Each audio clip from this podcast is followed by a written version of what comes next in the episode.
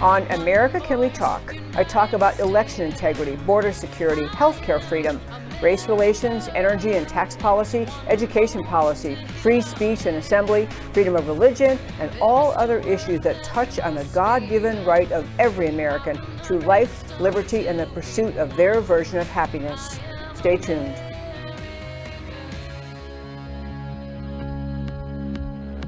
You preach your tolerance, but lecture me. Is there no end to your own hypocrisy? Your God is power, you have no shame. Your only interest is political gain. You hide your eyes and refuse to listen. You play your game. Coming up next, America Can We Talk with your host, Debbie Georgatos. I've got a feeling that the tide And hello and welcome to America Can We Talk. This is our last show from vacation from August, uh, Thursday show. I'm doing this from out of town. And um, next week I'll be back in my beautiful studio in Dallas, Texas. And but I'm so grateful. I want to thank Real News PR for enabling me to keep doing the show while we're out in California visiting family and friends. And today for our Thursday show, we have, you know, I always try on our Thursday shows to have an in-depth, serious, substantive interview with one thought leader, one expert. And today we're very honored to have joining us Gordon Chang. He has joined us in the past many times. Gordon Chang is a, a nationally, in fact, internationally renowned expert on China. Um, he is a, uh contributor at Gatestone Institute, which he, where he writes brilliant articles, Newsweek. He's also the author of numerous, numerous books, which I will show you what they look like in just a moment. But he's the author of The Coming Collapse of China, Nuclear Showdown, North Korea Takes the World, Losing South Korea, and the Great US China Tech War. And I will tell you, the experts in foreign policy I know that I have had on my show many times over the years all turn to Gordon Chang when they want to focus on China and what America needs to understand about what China has in mind for the world, what China is doing currently, as well as what they have in mind for uh, the future of America. So I'm welcoming to the show Gordon Chang. Thank you so much, Debbie. Great to see you, sir. Just I so appreciate. I'm always honored when you're available. Just great to see you. And you know, China's in the news so much that I have too many piles of papers in front of me to of topics I want to go over. But uh, one thing that I want to just start with, um, and I actually I do want to have you have us show our listeners uh, your books and what they're all about. You are the author, as I mentioned, of the coming collapse of China. I believe we have that. I don't know if we have that. Um, to show. Okay, coming collapse of China, nuclear showdown, North Korea uh, takes the world, losing South Korea. I believe Ziggy was going to have those ready to show our audience, so we'll come back in a minute and see if we have those ready.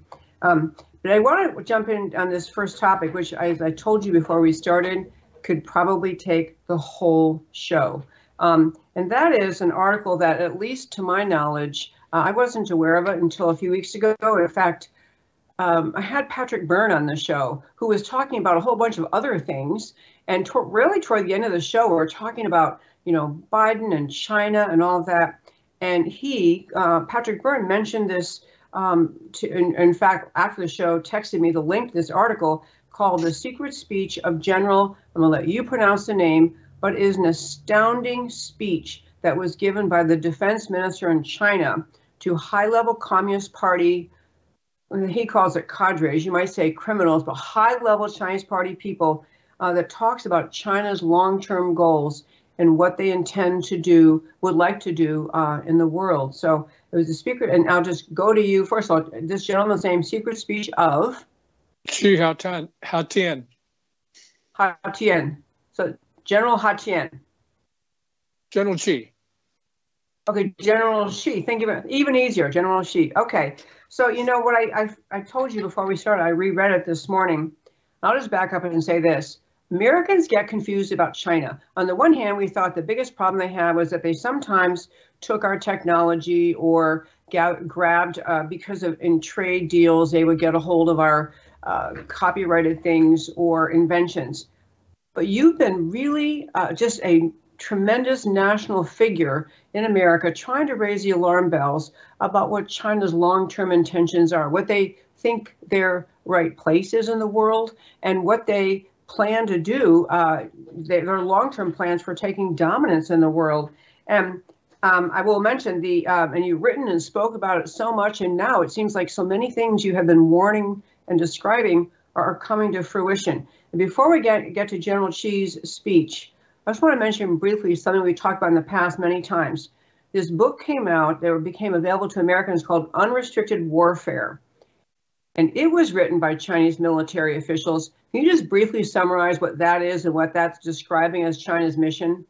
In 1999, uh, then two Chinese Air Force colonels wrote this book, Unrestricted Warfare.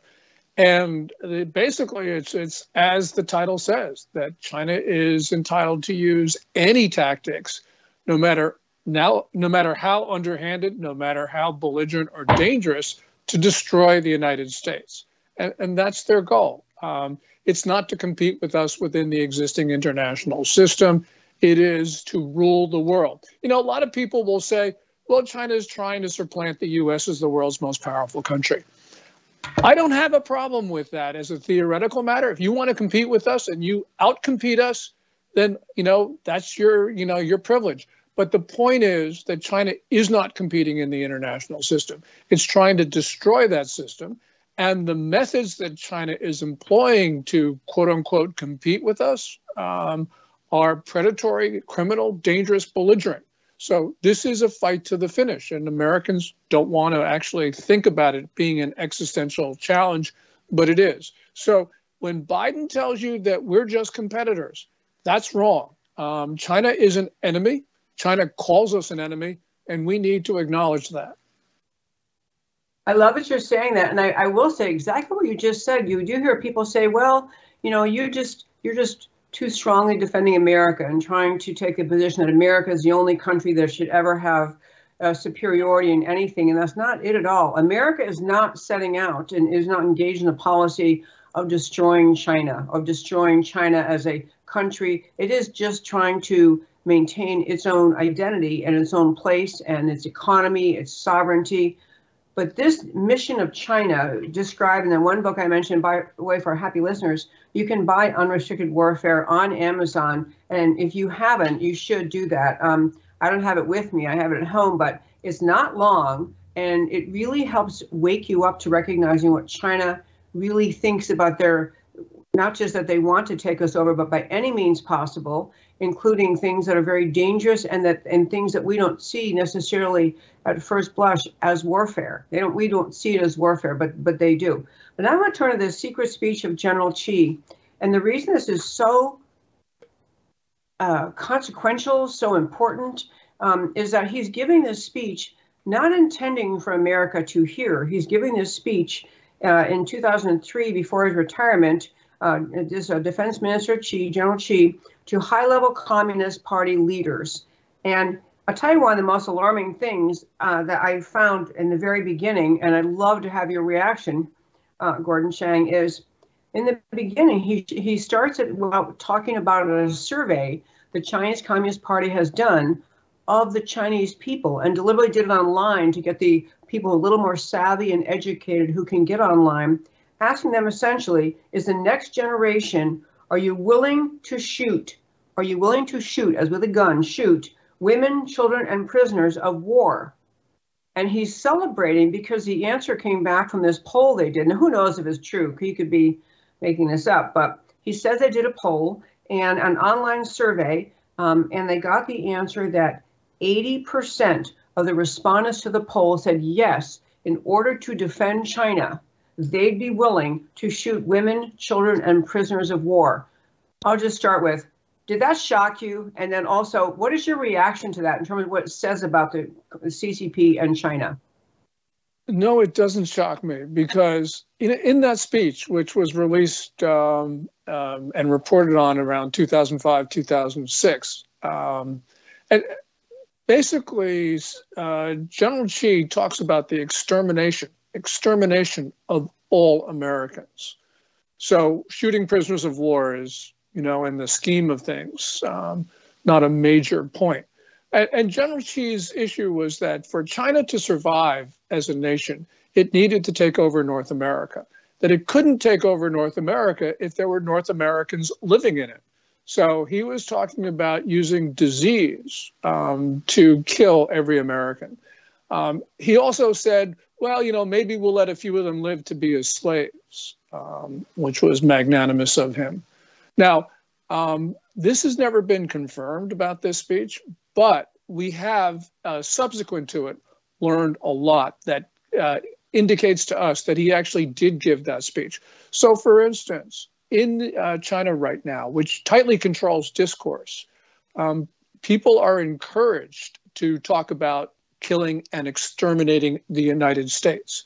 And that occurs periodically. So we know that if that is allowed to be um, propagated, that's the Communist Party. Also, we have a fair, fairly good sense that the SARS epidemic um, came from a Chinese biological lab. We don't know that for sure, but there are indications of that. But there is one thing that we do know, Debbie, and that is um, COVID 19.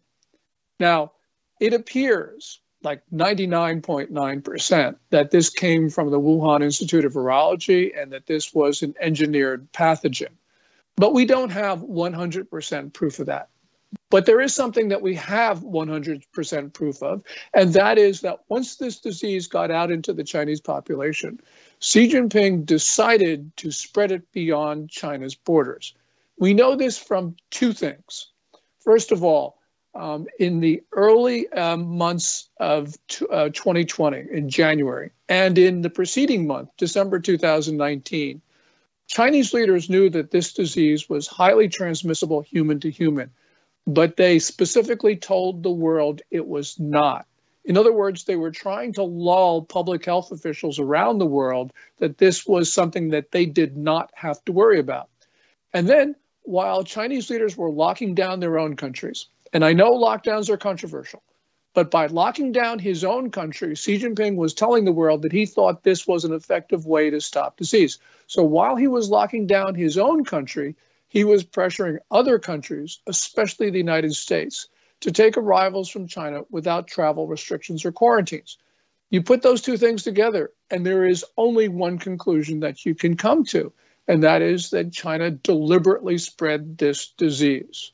So that is now about 7 million people around the world have died from this disease outside China. That includes 1.1 million Americans, according to Johns Hopkins. We can argue about the number, but anything above zero is unacceptable. And this means that we have China actually using disease against um, peoples around the world. So uh, that's technically genocide. But there's one other thing, if I can go on, and that is we know that Chinese military technicians are working on what they call specific ethnic genetic attacks. These are attacks caused by pathogens that will leave the Chinese immune and sicken and kill everybody else. And we know about this from the 2017 edition of the Science of Military uh, Strategy, um, which is an authoritative publication of China's National Defense University. So they, they talk about this openly in public. So we know that they're doing this. And that means the next disease from China can be a civilization killer. Wow. Okay. Well, you had a bunch of. I'm so glad it was a great summary, and uh, you had a lot of points that, that were made in the speech. What I want to, why I asked that very first question, I want to contrast with what's happened to America's culture and through the education system in America. What percentage of American youths taking a survey like that, or American adults, would say, "Sure, you know, um, if the government told me we, I have to shoot to kill women, children, and prisoners of war, I don't think you. I think the American culture has been uh, not just weakened and softened, but really propagandized by the um, by communism, by the ideology of communism, and also the dumbing down of the appreciation of America's greatness and goodness. Just getting at the Chinese people are responding to a survey say, sure, we'd kill a bunch of women and children. Why not? Because the, the goal of spreading communism is so important. And I, I don't think we have anything like that. In fact, we have anything, if anything, the opposite of that in America. More people who just think or think har- China's harmless and wouldn't act on America to defend it. Do you have any reaction to that? Yeah, clearly, you know, you ask people in the United States, you ask people in virtually every country in the world, and they would say, no, you can't shoot prisoners of war, whether they're women and children or not. Um, what do you have in China, unfortunately, is a regime that is preaching hatred and xenophobia. And, you know, it's just as simple as that. And they've identified the United States, among a few others, as their enemies. Um, People's Daily, which is the most authoritative publication in China. When People's Daily speak, it's China speaking. Well, People's Daily in May 2019 carried a piece that declared a quote unquote people's war on the United States. That's a phrase which has great resonance and great importance in Communist Party lingo. And they actually spell out what a people's war is. Um, it's basically total war against another country. And so, you know, this is sort of like, you know, going back to Osama bin Laden.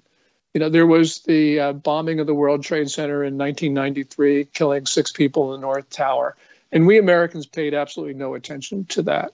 Um, and we didn't pay any attention to um, bin Laden until 9 11, when they killed 2,977 Americans on a single day.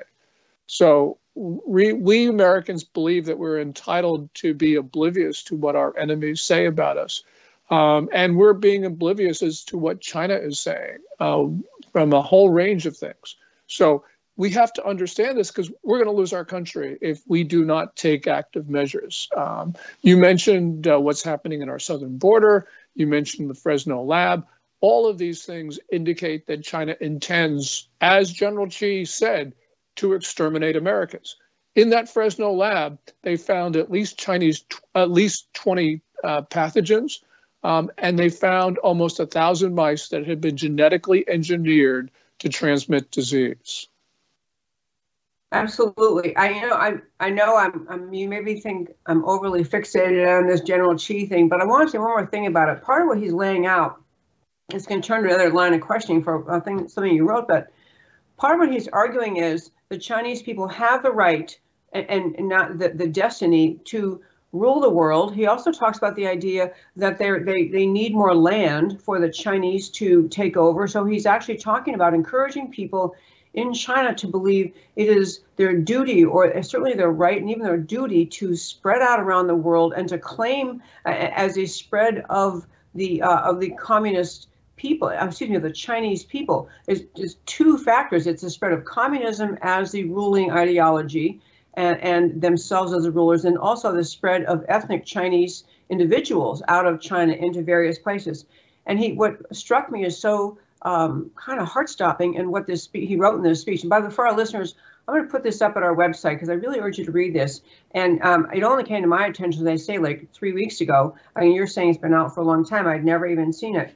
But he speaks very cavalierly about, well, you know, there may have to be to kill one or 200 million Americans might seem brutal, might seem brutal, or in, but he says it will secure a Chinese century in which the CCP rules the world, leads the world.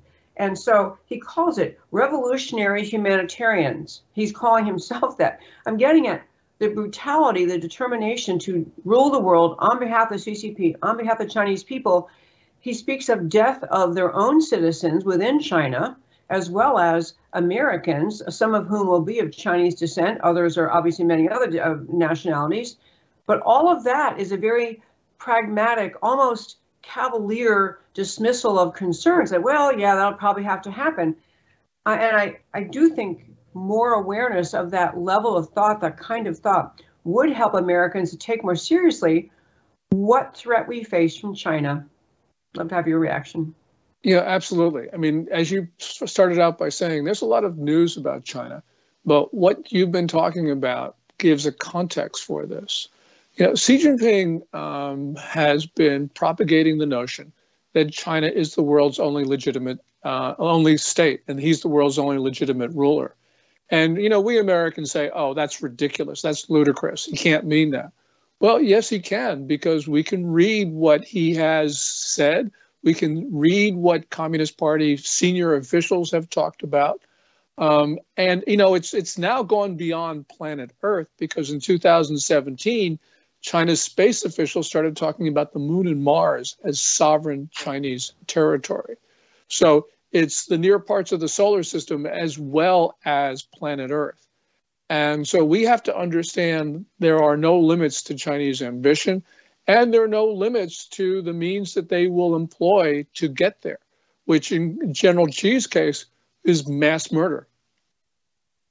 Absolutely. Um, yeah, that was part of the, you know, we've been, when you and I have t- spoken before on this show, we've gone through many of the various points of history where speeches were given. One was, I think, 2017, the CCP, this 19th National Congress in Beijing, uh, Iron Man speech in the Great Hall, just talking about communism um, is, is, the primary objective, the party's supreme ideal. Uh, basically, talk about, yeah, socialism has some twists and turns but overall it's a trend. I mean, he sees communism, many people around the world dismiss communism as a clearly failed ideology. He's still yapping away about it becoming the predominant and the sole one. And the same, there, there are many other uh, speeches we could mark where those same kind of statements are given. So, I, I mean, it's just, it's vital to understand how these people think. And then I want to transition to one thing that is you wrote about um, in a Gatestone um, article. It's really a great article called China is Weaponizing Chinese Worldwide to Support the CCP. So, and it kind of it carries out one of the themes from General Xi's speech back in 2003. It's the idea that the encouragement or push by the CCP to convince people of Chinese origin living around anywhere in the world that even though they're not Chinese citizens legally or or it's not where they're living, they should feel themselves tied to and, and dedicated to supporting the CCP. So do you see steps that you, is China doing that in some way around the world, pushing the idea for Chinese people, people of Chinese origin living anywhere in the world to make them feel as though they're supposed to support and be loyal to CCP? Yeah, there, there's two things, Debbie. First of all, um, the Communist Party makes uh, race-based appeals to Chinese who live in other societies. And as you point out, it doesn't matter whether they are citizens uh, of the People's Republic of China or not. Um, it demands loyalty, um, and it's loyalty based on blood. And it continues to make race based appeals. And it's not just with regard to America, it's with regard to other countries as well. But also, what China does is um, many Chinese who live in America, for instance, like I do, have relatives back in China, and Beijing will coerce um, people who live in uh, other countries um, and say, well, look, you know, your relatives in China will have a much easier ride if you cooperate in doing X, Y, or Z for the Communist Party. So it weaponized uh, Chinese Americans, for instance. Um, and unfortunately, we hear a lot of Chinese Americans um, say things that make other Americans wonder about their loyalty. Um, you know, in, in our country, we've got a First Amendment, and the First Amendment is like right of free speech, but it's also the right not to speak. So we Chinese Americans, we have a right not to speak. But on the other hand, um, when we have so many Chinese Americans who show more loyalty to Beijing than to um, America, then as a matter of just practicality, we have an obligation to tell other Americans where we stand because other Americans have a legitimate, I, I think, right to ask, where do you stand? You know, it's interesting you say that because one thing we've talked about several times when you joined me in the show was the, the presence of Confucius Institutes uh, in colleges and universities. And it was a Chinese, you know, they would say it was just a wonderful idea to help spread understanding and communication and you know, cultural understanding between China and America. So these Confucius Institutes were placed in colleges. And fortunately, over time, more universities and people in the government in America became aware that what they really were all about was spreading communist ideology and spreading uh, support for communism, denigrating America, denigrating, denigrating the ideas of America's founding and freedom and free markets and capitalism. So many schools have removed them. But it does cause you to realize that the Chinese government creating these these Confucius institutes were planting people of Chinese origin under the guise of spreading friendliness and understanding and world peace. And what they really were accomplishing was spreading communism. And actually, that's largely, haven't most universities removed those by now? Um, yeah, at the height of it, there were about 118 or so Confucius Institutes on college and university campuses. Now there's about 10. Now, that number is deceptively low because a lot of the institutes have been rebranded and they are operating under different names. But as, as you point out, um, there, there, has been a concerted effort um, to remove uh, the Confucius Institutes. That's a good thing. but we've got to remember that this is not just Confucius Institutes. This is also Confucius classrooms in secondary schools.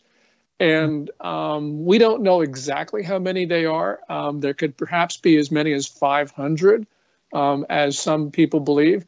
Uh, a recent study showed that in 34 states, covering 170,000 American students in K to 12, that there were 134 of these Confucius classrooms. Now, I think that there are more.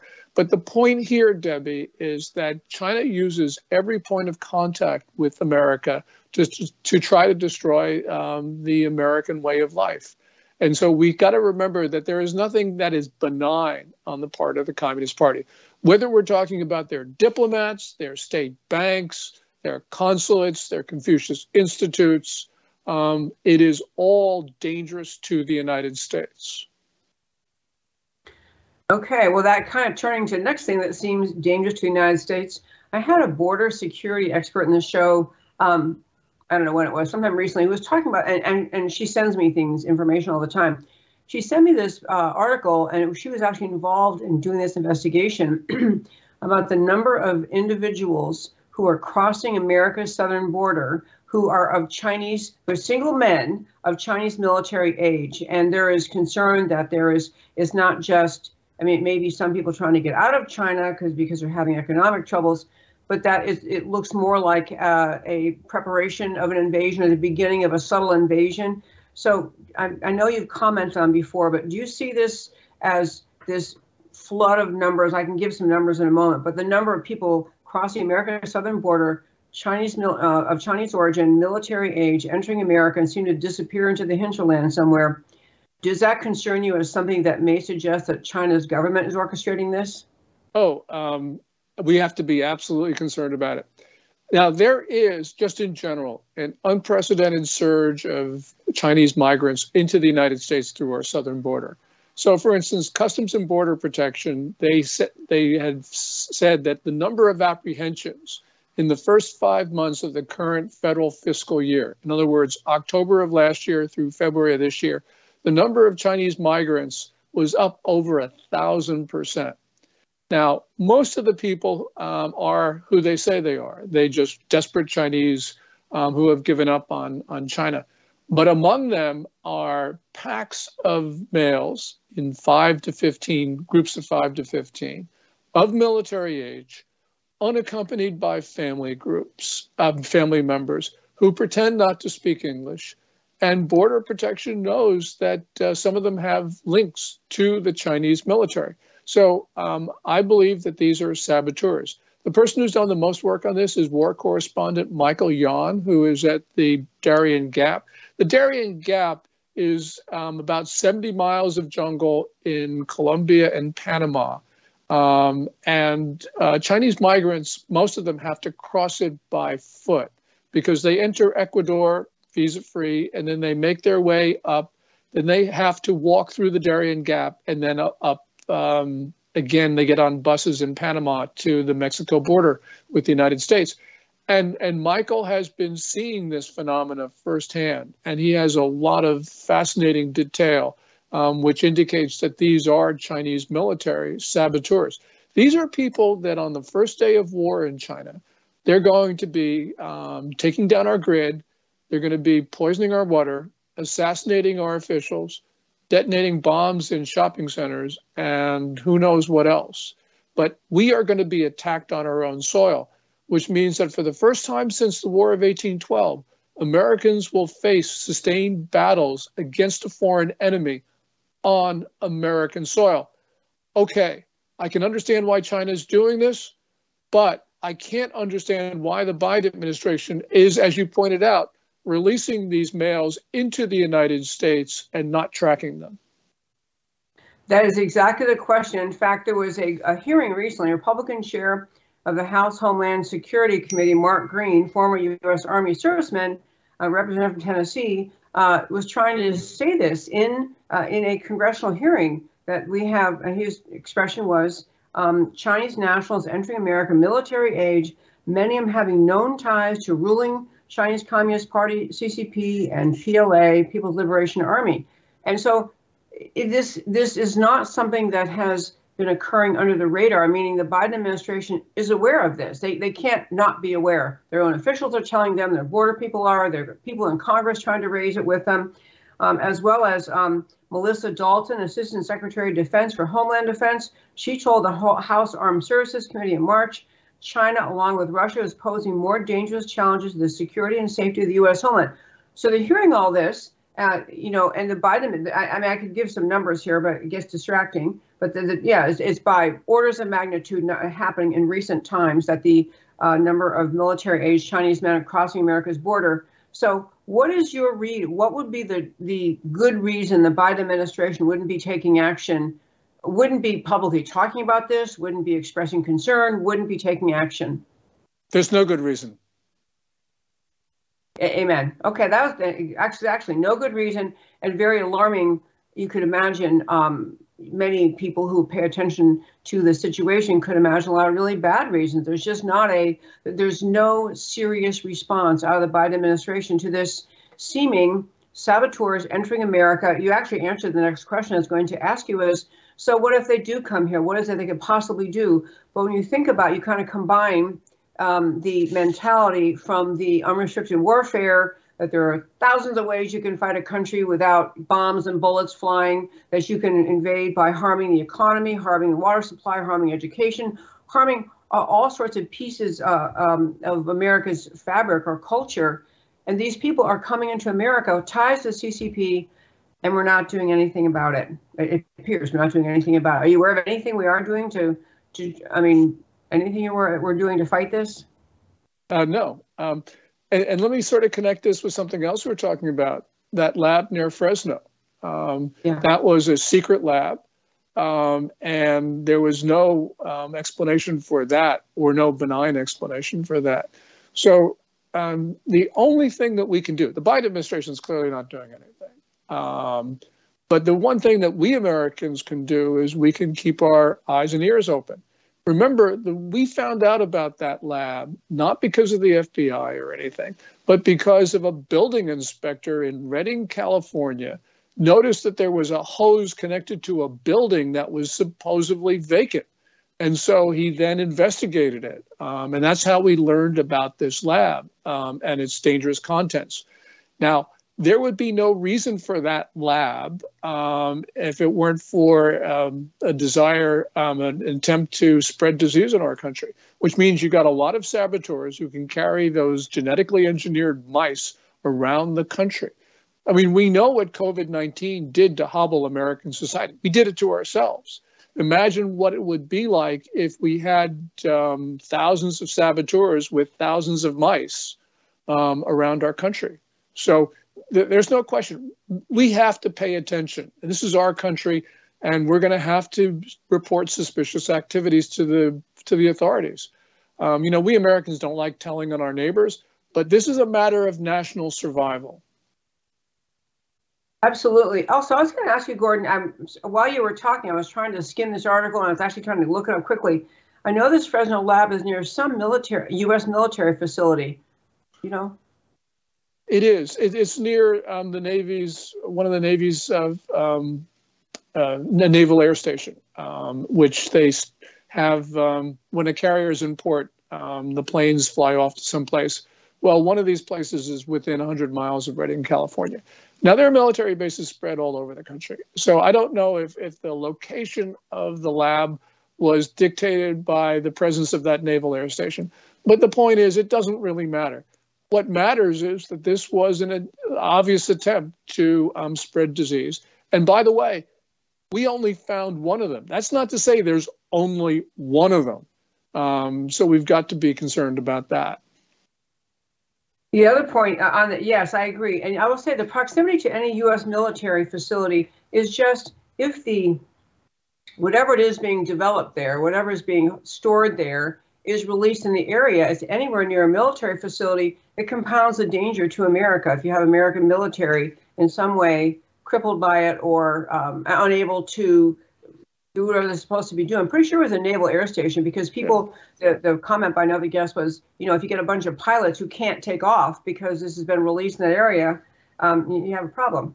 Okay. Yeah. also just so the Fresno lab is one thing, and you know part of the reason I'll just go off for a second here. Part of the reason I wanted to have this whole conversation is I want America to be as concerned as they should be about what China has in mind for America. And and you know the earlier part of our show we talked about well we talked about first the unrestricted warfare we talked about the speech by General Chi the whole concept of how China sees the world is we're going to spread Chinese dominance Chinese nationality dominance and we're going to spread communism and a few million or hundreds of million people dead in order to accomplish that was was sounded okay to this one guy. And you know it, it isn't as though this is the rantings of somebody in a, a anonymous um, you know chat room on the internet who doesn't have any authority this was the general in china speaking to high level chinese leaders and i just raise all that to say i, I think these conversations are important not just to talk about the threat from china but to then turn to what it is we are looking at in our, in our federal government today. We now have the Biden administration clearly having been, I mean, according to testimony presented in Congress, documents presented, um, that we have the CCP spreading in some way, circuitously, getting to the Biden family something in the range of 30 to 50 million dollars. That that's what the Biden team has received from China. So China's the threat. They're not a minor threat. They're a big threat and we have the Biden administration receiving money from them and therefore potentially compromised in how firmly they would react to what China is doing. You comment on that? Yeah, well, first of all, um, General Chi, um, he's not just some general. He was at the time um, was China's defense minister, but more important, um, he was sitting on the Communist Party's Central Military Commission, which is the body that is um, to which the Chinese military reports. So this is somebody in authority. Um, you know, the Biden family. Um, this is um, this is just unprecedented, um, and there's a number of different ways to look at it. Um, this really brought was brought home to me in the middle of March when a spokesperson for the Hunter Biden legal team said that yeah, the the Biden family received a few million dollars from the Chinese energy company CEFC. Um, but this was, they said, quote, good faith seed funds. Well, in my mind, that's an admission of corruption because no Chinese state enterprise, um, in the circumstances in question, would ever transfer such sums to the Biden family eh, for good faith seed funds. There's no deal. There's no um, co- there's no commercial obligation, no contract. Nobody does that. So that's an admission that uh, the Biden family, in my mind, was an admission that the Biden family was taking money. Now, since that time, we've learned a lot more. It's gotten more ominous. But one thing that we know from the Chinese side that the Chinese believe that they have bought the Biden family. And I have to go back to November 28th, 2020, right after our election, uh, after Biden was elected president, but before he took office. A well known Chinese academic, Di Dongsheng, gave a lecture to a live audience in Shanghai, and that lecture was live streamed across China, um, in which Di talked about how China could um, uh, was looking forward to once again determining outcomes at the top of the Chinese political system. Dean mentioned that uh, prior to President Trump, um, China got what it wanted in the Oval Office because of Henry Kissinger and Wall Street, and that during the four years of Trump, that that connection had been broken but that Beijing was looking forward to again um, uh, basically ruling the United States with the um, inauguration of President Biden. Um, and then he talked about uh, a lot of other things. But the biggest laugh that Di got that time was when he mentioned four characters, the four characters that comprise the name of Hunter Biden. Okay, I am going to text you after this show and get a link to that. I did not have not heard that story. So this is after the claim that Biden won the election before he took office. This speech is going on in China, where he's essentially talking about uh, now we're kind of back in the driver's seat in America to short to shorthand the term, back in the driver's seat. Now we have Biden in office, which I will tell you, I, I spend a lot of time criticizing, uh, and I think justly, the failure of the, of the um, I mean, the danger that America faces because the Biden family, Biden administration is corrupted um, and compromised by uh, their t- receiving money from China. But I do also, I, I lay some blame at the fault of some Republicans because it's a slim majority they have in the House and they don't have the Senate, but a slim majority in the House could do a lot if they, I mean, I, I picture if China bombed, you know, the city, some American city tomorrow, if a bomb came and it killed a bunch of people, you would see some bravery in the Republican uh, slim majority in the House just saying we're going to take action against China, and they would they would find a way because they have the constitutional right. You know, they control the purse strings, they control overspending to say we're going X Y Z must happen, or we're not going to fund things. I wish I could see the Republicans express a sense of urgency about America that they would if there were a, a bomb attack, a physical attack. I'd like to see them express that now, even though the attacks aren't yet physical. Do you share some frustration with Republicans not doing enough in the House, or do you think they're doing all they can do? Well, I absolutely share that frustration. We got to remember that um, there are a number of congressmen um, who basically parrot Communist Party propaganda, and not all of them are Democrats. Um, many of them are free trade Republicans. Um, so we've got a problem across both sides of the political spectrum. It's across the political spectrum. Um, and I'm not saying people are disloyal or treasonous. It's just that they believe the same things the Communist Party does. And so they are um, supporting Communist Party positions. And it is extremely distressing. Um, and as I said, it's not just Democrats, um, it's also conservative Republicans. You know, with regard to the House, um, there is, as you say, a slim majority. Um, I know that Chairman Mike Gallagher of the Communist Party um, committee wants to keep a um, consensus with between the Democrats and Republicans on this, but nonetheless, at some point they need to exercise the powers of the purse to prevent the Biden administration from um, some of its China policies that are deeply, deeply injurious to the United States. Absolutely. You know, you think about the actions when the Democrats had a majority, how quickly they would go after Trump for things that, in my view, are not justified we, we've, and this is obviously a, a I'm expressing the frustration I feel that many uh, traditional Republican voters have, Republican voting base has is, look, we have some power, let's please use it because people are deeply concerned, not just about China, but many other issues. They'd love to see some boldness out of the Republican leadership. But one more thing quickly, I want to turn to the, China's current economic uh, challenges because they do have some and, and what that means for whether China will continue to be so bold. But last thing I was going to mention, another great piece, I think that, yeah, it's from July. You had a great piece up at Gatestone Institute, China to wage war on America from the Arctic. And you were basically exposing that, and this was in the newspapers in China, um, or rather Hong Kong's South China Morning Post reported that Shanghai-based Polar Research Institute of China revealed China has completed the field testing and evaluation of underwater listening devices to be deployed on a large scale in the Arctic Ocean. So, what's the danger of that? What's that all about? Yeah, that is about China wanting to um, control the Arctic. Um, and first of all, they want to be able to listen for U.S. submarines uh, on their way to East Asia. And um, Canada, about, I guess, four or five months ago, maybe a little bit longer, actually started removing Chinese buoys um, from the Arctic inside Canada's exclusive economic zone. So those buoys shouldn't have been there. Um, but we are seeing um, basically China work very hard to uh, control the Arctic along with Russia. And there has been relatively little pushback from both uh, Ottawa and Washington on this. And it's not just Biden, it's been um, a long term failure um, to understand what China's doing in the Arctic. But it's it's not just the Arctic, of course. Um, we are seeing China trying to control our region. Um, China's being extremely influential across Latin America. Um, and so we are becoming um, surrounded in our own hemisphere. Um, and this is this is part of a larger story of American neglect of what China is doing.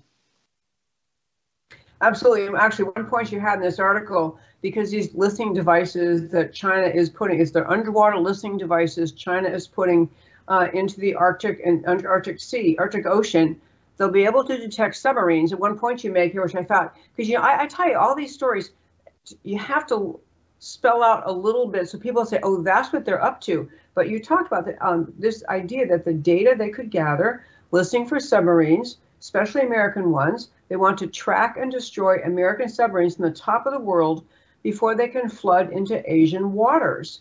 And this idea, and you also were referring to, you said mentioning Kissinger a moment ago, U.S.'s generous engagement approach to China, uh, where you're just trying to engage and connect, and you know it will somehow work it out in a friendly way, uh, ends up resulting in China obtaining observer status in the Arctic Council. Um, anyway, we have engaged them to the point they're now spying on us, and people think, well, America, we do have a strong military. If we have a problem, we'll send ships over there, we'll send submarines. China is anticipating that and setting up a capacity to stop us. Is that correct? That's absolutely correct. I mean, uh, China calls itself a near Arctic state, but it's nowhere near the Arctic, and it shouldn't be on the Arctic Council. Um, and why it's there, I don't know. I mean, there are legitimate Arctic states. You know, there's Canada, there's Russia, the United States, Denmark, um, Norway. Um, but this is uh, this is just wrong about the way the um, um, the world has approached it. We sort of thought, oh well, if China becomes a stakeholder in the international system, it will defend it. That goes back to Robert Zoellick uh, when he was Deputy Secretary of State in 2005, giving that speech about China being a responsible stakeholder in the international system. I mean, that was a fond hope, but it was a naive one. Um, one could argue that was 2005, so Zoellick had an excuse, but there's certainly no excuse now for engaging China. And this is the problem when we have um, senior Biden officials going to China, um, basically begging uh, the Chinese. We've now sent four senior officials. There's Blinken, Yellen, Kerry, and Gina Raimondo, um, who just returned. Um, and there hasn't been a return visit from a senior Chinese official to Washington. Um, so this is what the engagement has turned out to be. So is your point that by sending people over there, we're conveying weakness, we're conveying kind of a message of we just want to get along, can't you, can't we be nice to each other, and they're not responding in kind? Is that correct? Yeah, it's it's it's. I wish they were not responding, but they're responding by being more belligerent because when we do this, what we are reinforcing in the mind of Xi Jinping is that we are giving him the idea that we believe that we are supplicants. Remember, when we send an official to China, um, they view that as a vassal going to the Grand Celestial Court, as occurred during imperial era. Now, we have sent four senior officials to China without a return visit, as I mentioned. And, and, that is just in Xi Jinping's mind, thinking the United States is weak and is not a factor. Now, that's not true. Um, we can exercise power, but if Xi Jinping believes we won't exercise power, then deterrence is breaking down. If deterrence breaks down, then all sorts of bad things are going to occur. And, and we know that Xi Jinping's mentality is that he rules the world. That was his message on March 22nd of this year when he was bidding farewell to Vladimir Putin at the end of their 40th in-person chat. And then Xi Jinping said this, quote, change is occurring that hasn't happened in 100 years. And we, remember he's speaking to Putin, and we are driving this change together. That says Xi Jinping believes he's already boss of the world. So there, we live in an incredibly dangerous time. And we have an, a Biden administration and the senior leadership of the Pentagon has no sense of urgency.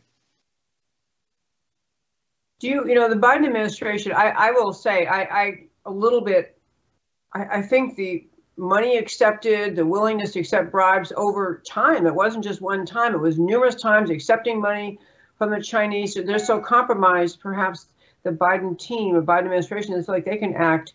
But what is it, what do you think? What accounts for these uh, high level thinking in the State Department, other places, are they actually sympathetic to communist ideology? So they don't care that, that China is just aggressive? What is the reason they wouldn't be on calling, you know, wa- waving flags and trying to wake America up and, and defending ourselves against all this?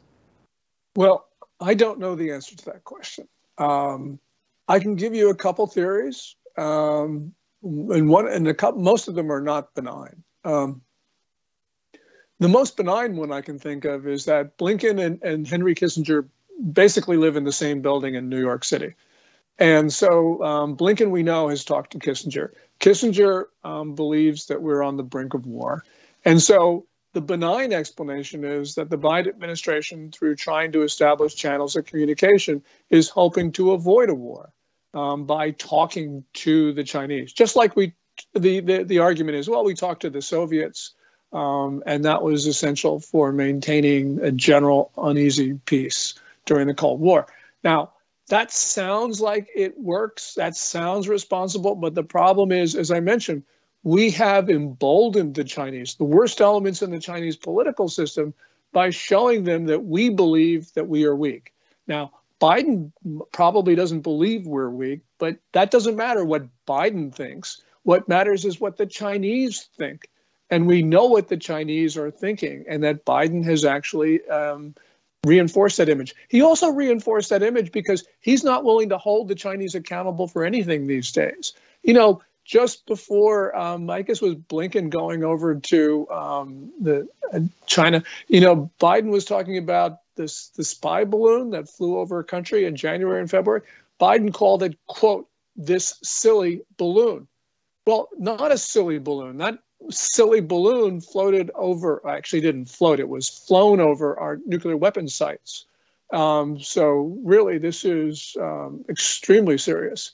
But Biden minimizing these things in public is doing two things. First of all, he's showing the Chinese that uh, Biden thinks he's either weak or naive, and he's not alerting the American people to the real risk of war because Xi Jinping is preparing China to go to war. Not to say that he will, but he's preparing to go to war, and we're not prepared to defend ourselves. We're not doing it.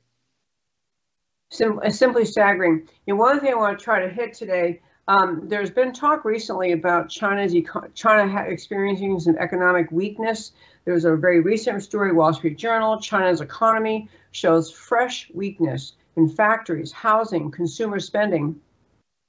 And so the implication, of course, is these articles saying, well, people try to prop up China as a big threat to America, but they've got their own internal problems. You know, they've got economic weakness. So we maybe you we uh, oughtn't be so worried as we are about what Chinese China's intentions are because of their economic problems. So first of all, how what is the economic what are the reasons for the economic weakness right now that we're seeing in China and does that make them more emboldened or cause them to pull back from their boldness and be, you know, take care of their problems at home, domestic problems instead of fighting America? Okay. On, on the first point, um, the reason is that uh, China has structural problems, and those are deep fundamental problems that uh, Beijing is not dealing with. Matter of fact, Xi Jinping, who is, as um, somebody at CNBC, Brian Sullivan said, Xi Jinping's a super communist.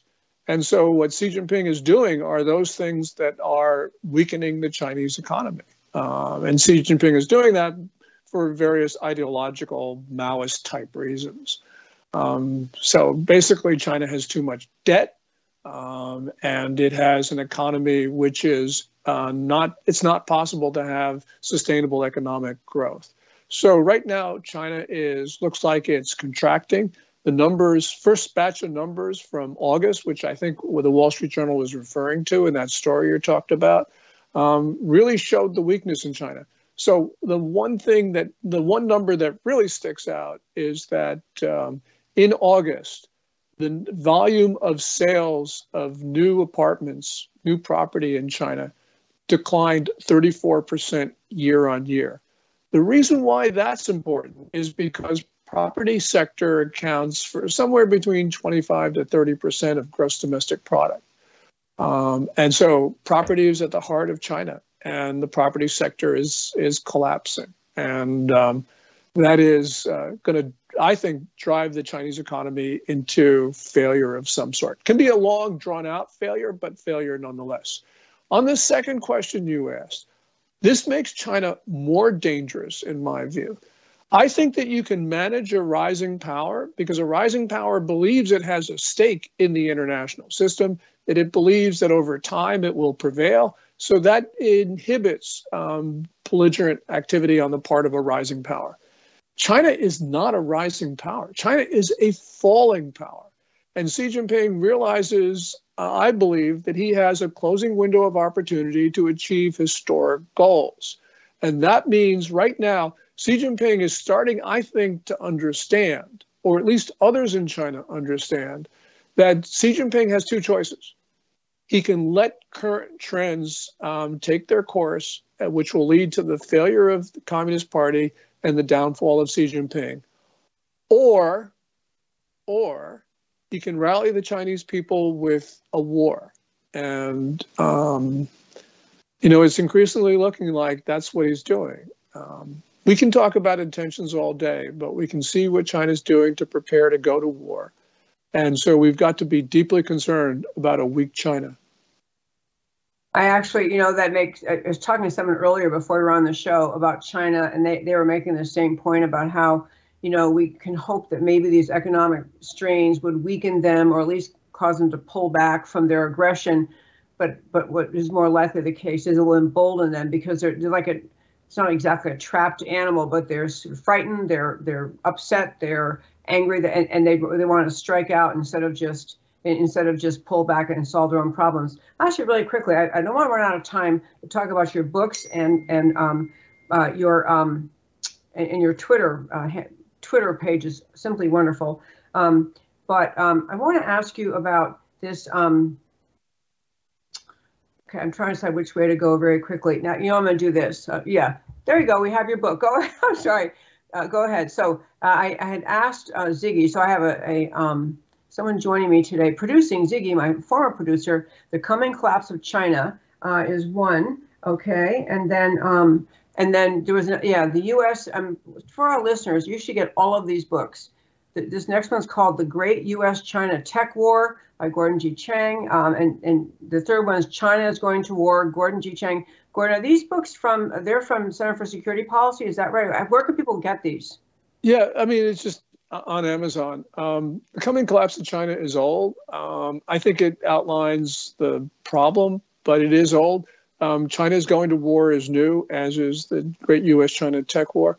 Um, but I archive. The most important thing is not the books. It's you. Can, I archive all my articles for free on my website, um, and I tweet about this as you mentioned at Gordon G Chang, G O R D O N G C H A N G, um, because you know if you don't read the newspapers for a day or two, you can't call yourself a China expert. Actually, you know, Debbie, nobody's a China expert these days because China's closed itself off. So we know less and less about what's going on in China.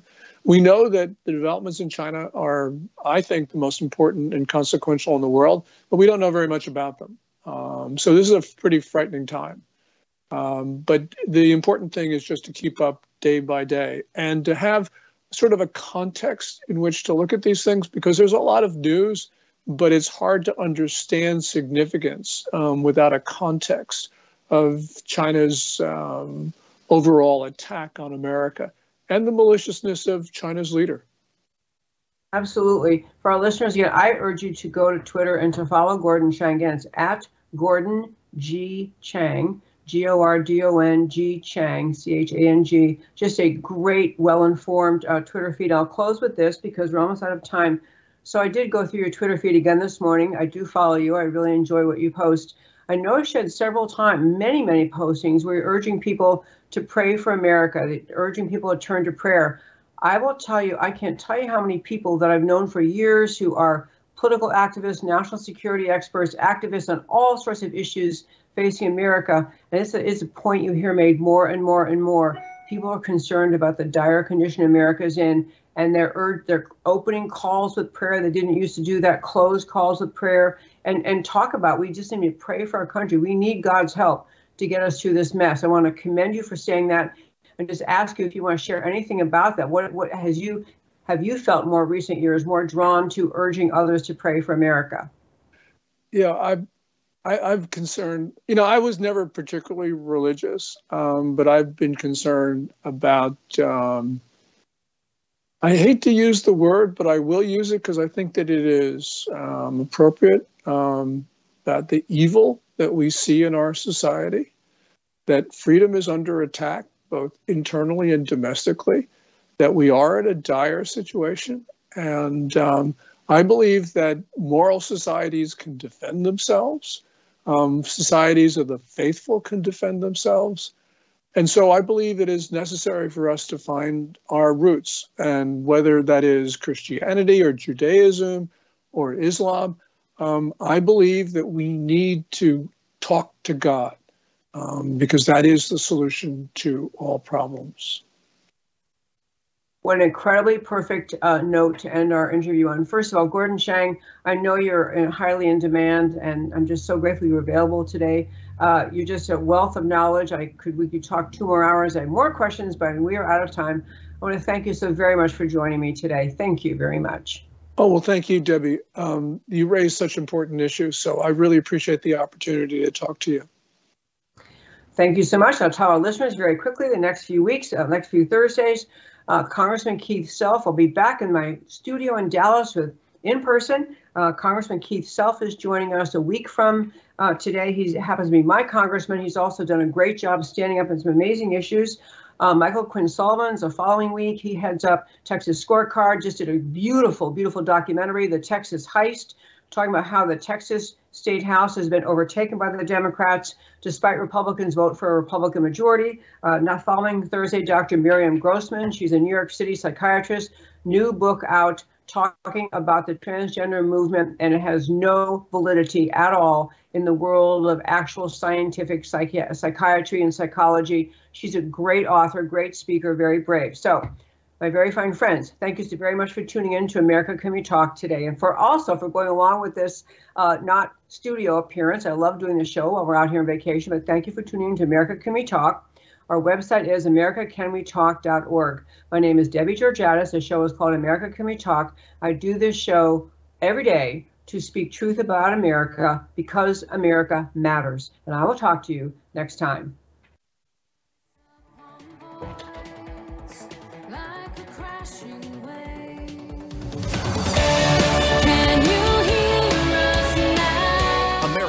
Can We Talk? Truth about America.